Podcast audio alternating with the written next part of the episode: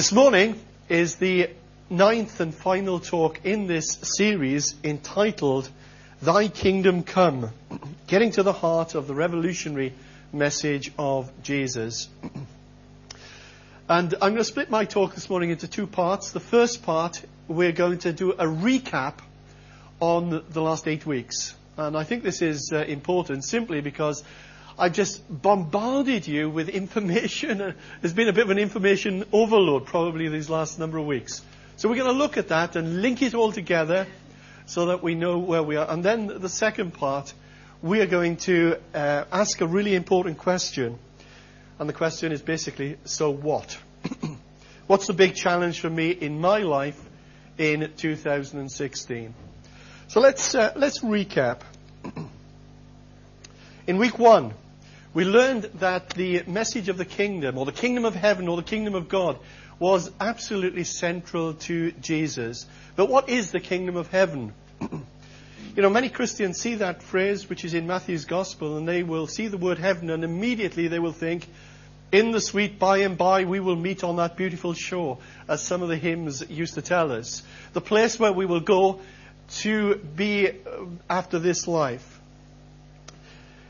But that isn't what Jesus really is referring to here. The kingdom of heaven, I believe, includes the heavenly kingdom. But what Jesus was talking about was far bigger and far more extensive than merely what happens to us when our life is over. The kingdom of heaven essentially is God's new society on earth. And the phrase kingdom of heaven is found in Matthew's gospel, whereas Mark and Luke, they use another term. Instead of using kingdom of heaven, they speak of the kingdom of God. And the reason that Matthew has kingdom of heaven is because he was writing to Jews, and Jews of that particular era, they believed that the name of God was so holy that you shouldn't even mention it. So Matthew was being sensitive to his readers, and he substituted God for heaven. Matthew, Mark and Luke speak of the kingdom on many, many occasions. But when we come to John's Gospel, John only uses the kingdom of heaven or kingdom of God on 5 occasions, compared to 55 in Matthew. And John uses a related phrase, which most often is translated in our New Testaments with the words eternal life, or life to the full, or abundant life, or sometimes just life. And just like the kingdom of heaven is often misunderstood, eternal life is often misunderstood. That some people feel that it's speaking only of this eternal future dimension. But it's much more than what we think of as heaven. It's life of God's kingdom, which starts here in this world now. You know, you ask all Christians will tell you that they believe in life after death. But the big question is, do we believe in life before death? Because Jesus spoke considerably more about this world and life before death than he's ever said about life in the next world. And as Christians, we're not just called to sit around and wait for a time one day when we will meet Jesus. You know, we were saying earlier on about Barbara's passing on this week. And she's with Jesus, and we rejoice in that. And for those who've entrusted their lives to Jesus, that we one day will meet him face to face. How wonderful is that? Well, tell your faces. That's incredibly wonderful. But you see, Jesus, when he spoke, he was speaking essentially about this life. When he said, seek first the kingdom of God and his righteousness, and all these things will be added to you. And that we give ourselves to kingdom purposes with passion. So the kingdom is both a present reality, it's here, it's now, it's near, although it's only partial, and it's also a future hope. That when Christ comes back to judge the living and the dead, that he will bring justice to those who have suffered injustice in this life. Doesn't that sound great? Because we see injustice all around us. And he's going to balance the scales. And then God's rule will be complete, and there'll be new heavens and a new earth, and the wolf and the lamb will lie down together. There's some wonderful metaphors that we have in the scriptures for that.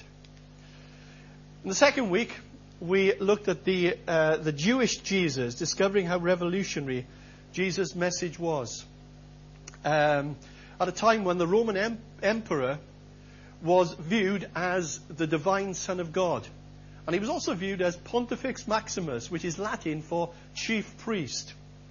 So for Jesus to go around preaching and teaching that there was another kingdom, implying another king, was most dangerous. It really was. It seemed as if every group in Jewish society had a solution to what was happening, because Palestine was under foreign occupation, had been for about 600 years. And Israel at that time, they had foreign occupiers who were the Romans. And everybody had a solution. The Zealots, they were the freedom fighters. They said, we need a sword in hand and go and slit a few Roman throats. That was their answer to this problem. Then the Herodians were saying, well, you're not going to defeat them. That's never, ever going to happen. Look how strong they are. It's far better to compromise with them. And then the Pharisees, they had a different solution altogether. They just went around blaming the prostitutes and the sinners for causing God's displeasure. And they said, well, if everybody gets a little bit holier, then maybe God will come to our deliverance. And then there was another group called the Essenes. They were the ones who lived out by the Dead Sea in the Qumran. That's not Qumran for those in Welsh, okay? The Qumran area. And they said, look, you know, our solution is just, we'll just go and live in this desert space all by ours, and nobody's going to bother us out there. Everybody has a solution. But Jesus had the most radical and revolutionary solution of all. But Jesus said that God's kingdom advances with neither bloodshed nor violence, neither hatred nor revenge. It advances with faith, and with reconciliation, and with forgiving love. It advances by turning the other cheek, and by going the second mile. And what's most revolutionary about this revolutionary message of Jesus, what's most revolutionary is that it's a revolution which is non-violent. Wow. Many evangelical Christians have focused on the Jesus who is the personal Saviour, whose job was to die for our sins, that we would one day go to heaven. And we thank God for sending Christ. We thank Jesus for dying on the cross, that he died for our sin.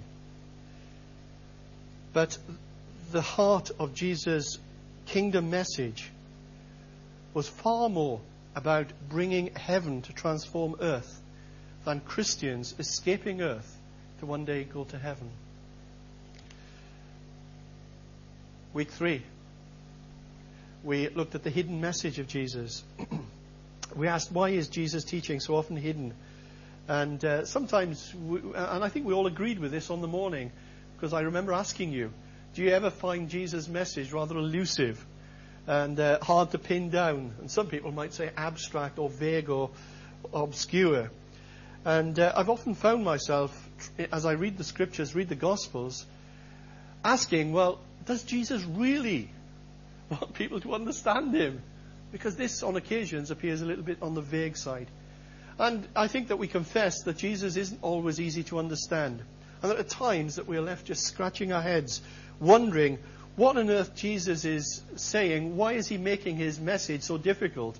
Sometimes he uses metaphors which are strange to us. Other times, when people ask him straightforward questions, instead of giving them a straightforward answer, do you remember what he did?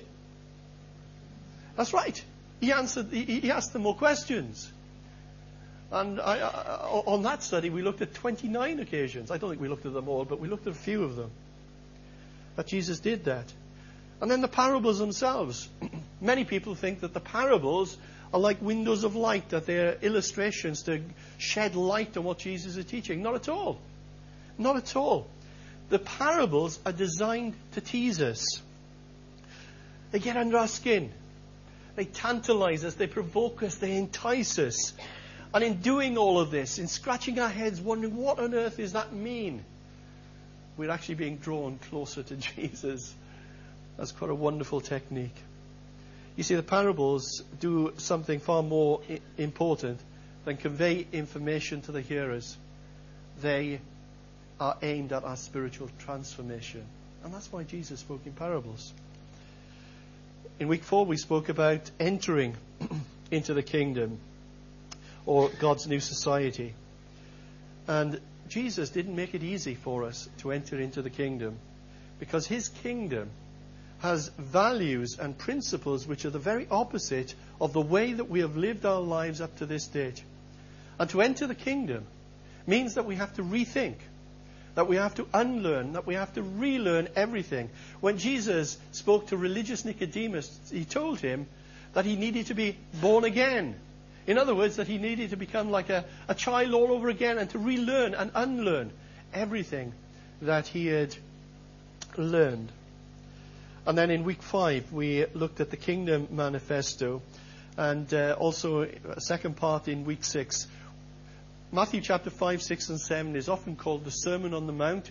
We call it the Kingdom Manifesto. Because in these 3 chapters, Jesus teaches all about the values of his kingdom and what it means to be a member of his church, a member of his kingdom on earth. And a key verse for those who were around then that we looked at was Matthew chapter 5 verse 20, where Jesus said, "For I tell you, unless your righteousness surpasses that of the Pharisees and the teachers of the law, you will certainly not enter the kingdom of God." And if we understand that one verse, I think that we will probably understand all of the Sermon on the Mount. It's an amazing statement. Why is it so amazing? Well, the people in society at the time, they thought that these religious Pharisees as paragons of virtue.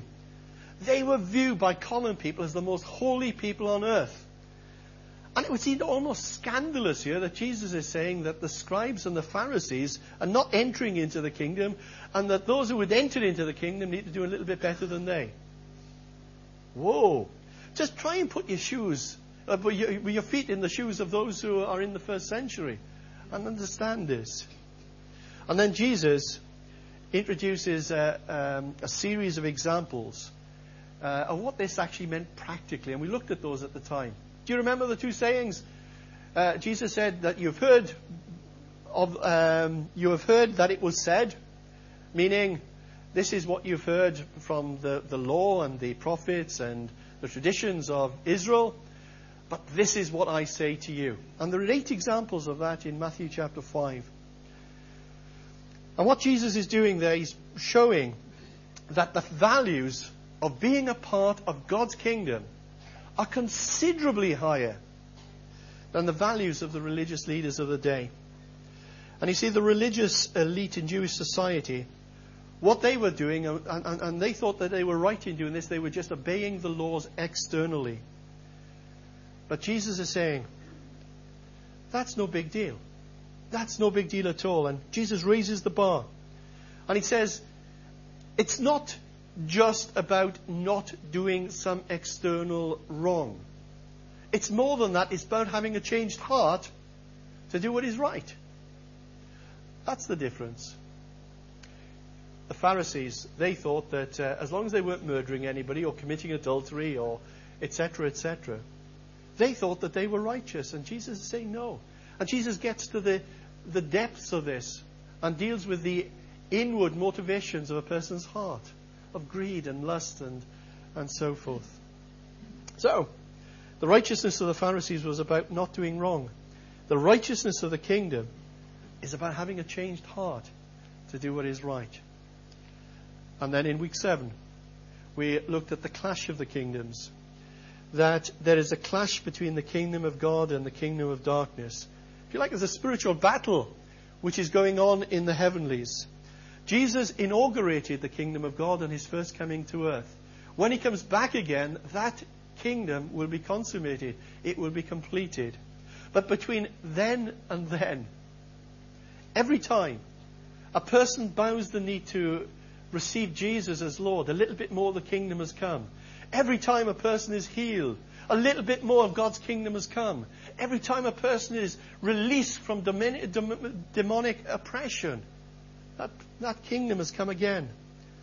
And whenever we feed the poor and clothe the naked and show hospitality and provide water for the thirsty and mercy and compassion and forgiveness and grace, the kingdom of God is advancing all the time. The outcome is certain. We're on the victory side. Last week, we looked at the Kingdom's Prayer, and we studied the words commonly known as the Lord's Prayer, which included that sentence upon which this whole series is based. Your kingdom come, your will be done, on earth as it is in heaven. I feel exhausted. That was a whistle-stop tour of 8 weeks, and I've condensed there into about 12 minutes what I think has taken probably about over 5 hours of teaching, okay? And there's no way that I can do that justice at all. And if you want to listen to those talks again and perhaps maybe take notes next time, or if you've missed any of the studies, then they're all available on our website. Which brings me to the conclusion. The conclusion of this series, to answer the so what questions. What is the challenge for me living my life in 2016? You see, kingdom isn't a particularly religious word. And Jesus seemed to go out of his way to present his teaching in ways that ordinary people could understand. And kingdoms of this world, they have priests and they have preachers, yes they do. But they also have farmers and painters and engineers and drivers and writers and doctors and nurses and carpenters and scientists and diplomats and lawyers. Yes, even lawyers. Sorry, guys. There are wonderful examples all around us of God's kingdom advancing in this world through ordinary people. I was reading recently just about U2's lead singer, Bono, who uses his wealth and celebrity status to advance the kingdom of God in our world today. As far back as 1982, he was involved in Live Aid and Band Aid concerts that helped the Ethiopians suffering from famine. Bono himself was compelled to go to Ethiopia to make sure that the funds were used honestly and effectively. And what he saw there changed his life, that he and his wife went out for about 6 weeks and worked in an orphanage. And he reminisces in this way. You wake up in the morning and the mist would be lifting. You'd walk out of your tent and you'd count bodies of dead or abandoned children. Or worse, the father of a child would walk up to you and try to give you his living child and say, you take it, because if this is your child, it won't die. You know, Dan, earlier on in our service this morning, spoke about the work that Jackie is doing in Malawi. And for those of you who may be visiting us this morning, Jackie was the assistant pastor here for 18 months, and she just felt called to go to Malawi. And we as a church are helping support the work which is being done out there. And in the last month, you know, the heartrending experience of having 4 dead babies that she needed to then put in her car and bring back from the city of Blantyre to where Hope Village is, about an hour away. But you see, through her work, many, many, many others have been saved. And her work wouldn't be at all possible unless it was for the many people who fund her personally and who also fund the baby feeding project. You know, I think it's so wonderful that our money can go where we may not be able to go personally. Isn't that wonderful? Yeah? Coming back to Bono. You know, he's done more than contribute financially to the needs that he saw firsthand some 3 decades ago.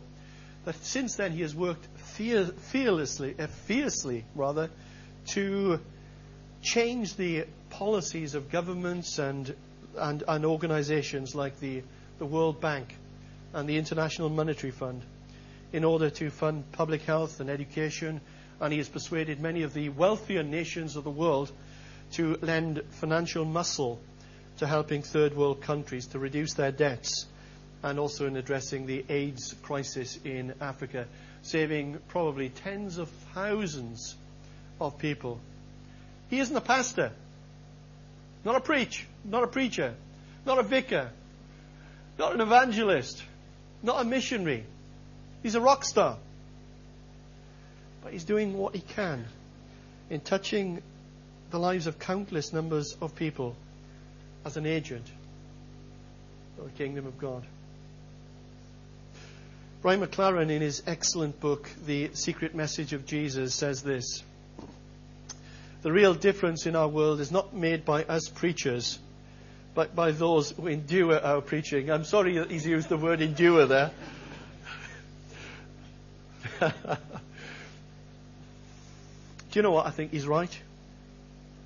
It's those people like you who live out the stuff that we are talking about here in church day by day by day. In the laboratory, in the classroom, in the kitchen, in the marketplace, in the factory, in your neighborhoods, or even as a rock star who has the ear of world leaders. Now, many of us here this morning, probably all of us, have heard of Bono, but how many of us have heard of Carter? Carter is a 75-year-old African-American, a taxi driver in Washington, D.C., and Brian McLaren tells his story, and I want to read this story to you. It's a great story. So, here goes. Back in 1994, Carter served as a taxi driver for a man from Malawi, Africa. Because Carter wasn't just a taxi driver, but instead was a taxi driver for the kingdom of God, he treated his guests with special respect, as only a taxi driver in the kingdom of God can. The guest introduced Carter to some other Malawian friends, and soon Carter, the taxi driver, was invited to visit Malawi, which he did in 1998. There Carter saw poverty he had never before imagined. He prayed, "Lord, help me bring some joy to this village." And God answered his prayer. First, Carter realized that there was no road in the village, just a narrow path, rutted and muddy. And I love what McLaren says. He says, "This is the kind of thing that a taxi driver would notice. If I had been there, I would have noticed they needed a library." With a proper road, people could get around better. The elderly and sick people could be transported to hospital. He had brought some money, so he offered to pay for gas and oil for drivers if the people of the village would do the work. Soon Carter's generous spirit, the spirit of the kingdom of God, became contagious, and someone provided a grader, and then more and more people volunteered to help. 3 days later, they had built a proper road, 1.25 miles long. A year or so later, he returned to the village. A young man had been falsely accused of stealing and was stuck in jail. Since Carter seeks the kingdom and justice of God, wherever he goes, he got involved. And soon the young man was set free.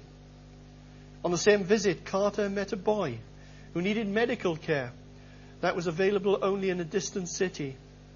Carter made it possible for the boy to get treatment on a regular basis by finding and convincing a taxi driver to take him. Next year, he went back again, and this time helped some young men improve their farming. Carter is not an agriculturalist, but he used his money he had saved from his job as a taxi driver in the kingdom of God to buy them some additional seeds. He made connections and got 26 soccer balls donated to the children of the village. Because in the kingdom of God, fun and play are important things. Carter knew this. He even helped to get a football kit, because in the kingdom of God, dignity and pride are also important things. On another trip, Carter, the taxi driver's generosity, inspired a shopkeeper in the village to donate money to help some sick children get treatment for ringworm. Soon a school was launched, and it grew from 17 to 85 students quickly. No wonder when you see signs of the kingdom of God coming to your village, you'd want to learn all you can about it. Roads, rides, seeds, ringworm medicine, soccer balls, football kits. These are all signs of the kingdom of God in that little village. And Carter said, I don't do any of this myself. God is doing it through me. Wow. What do you think of that story? Good story. I just wonder if his number plate on his taxi is 007. Secret agent of the kingdom of God. And you see, there are thousands, if not millions, of Carters. No one has heard of them. They don't appear on television. They don't appear on Christian radio. They don't write books, because their lives are a living letter which is read by others. People who might never, ever read a page of the Bible in their lifetimes will see the Bible coming alive in the lives of people like Carter.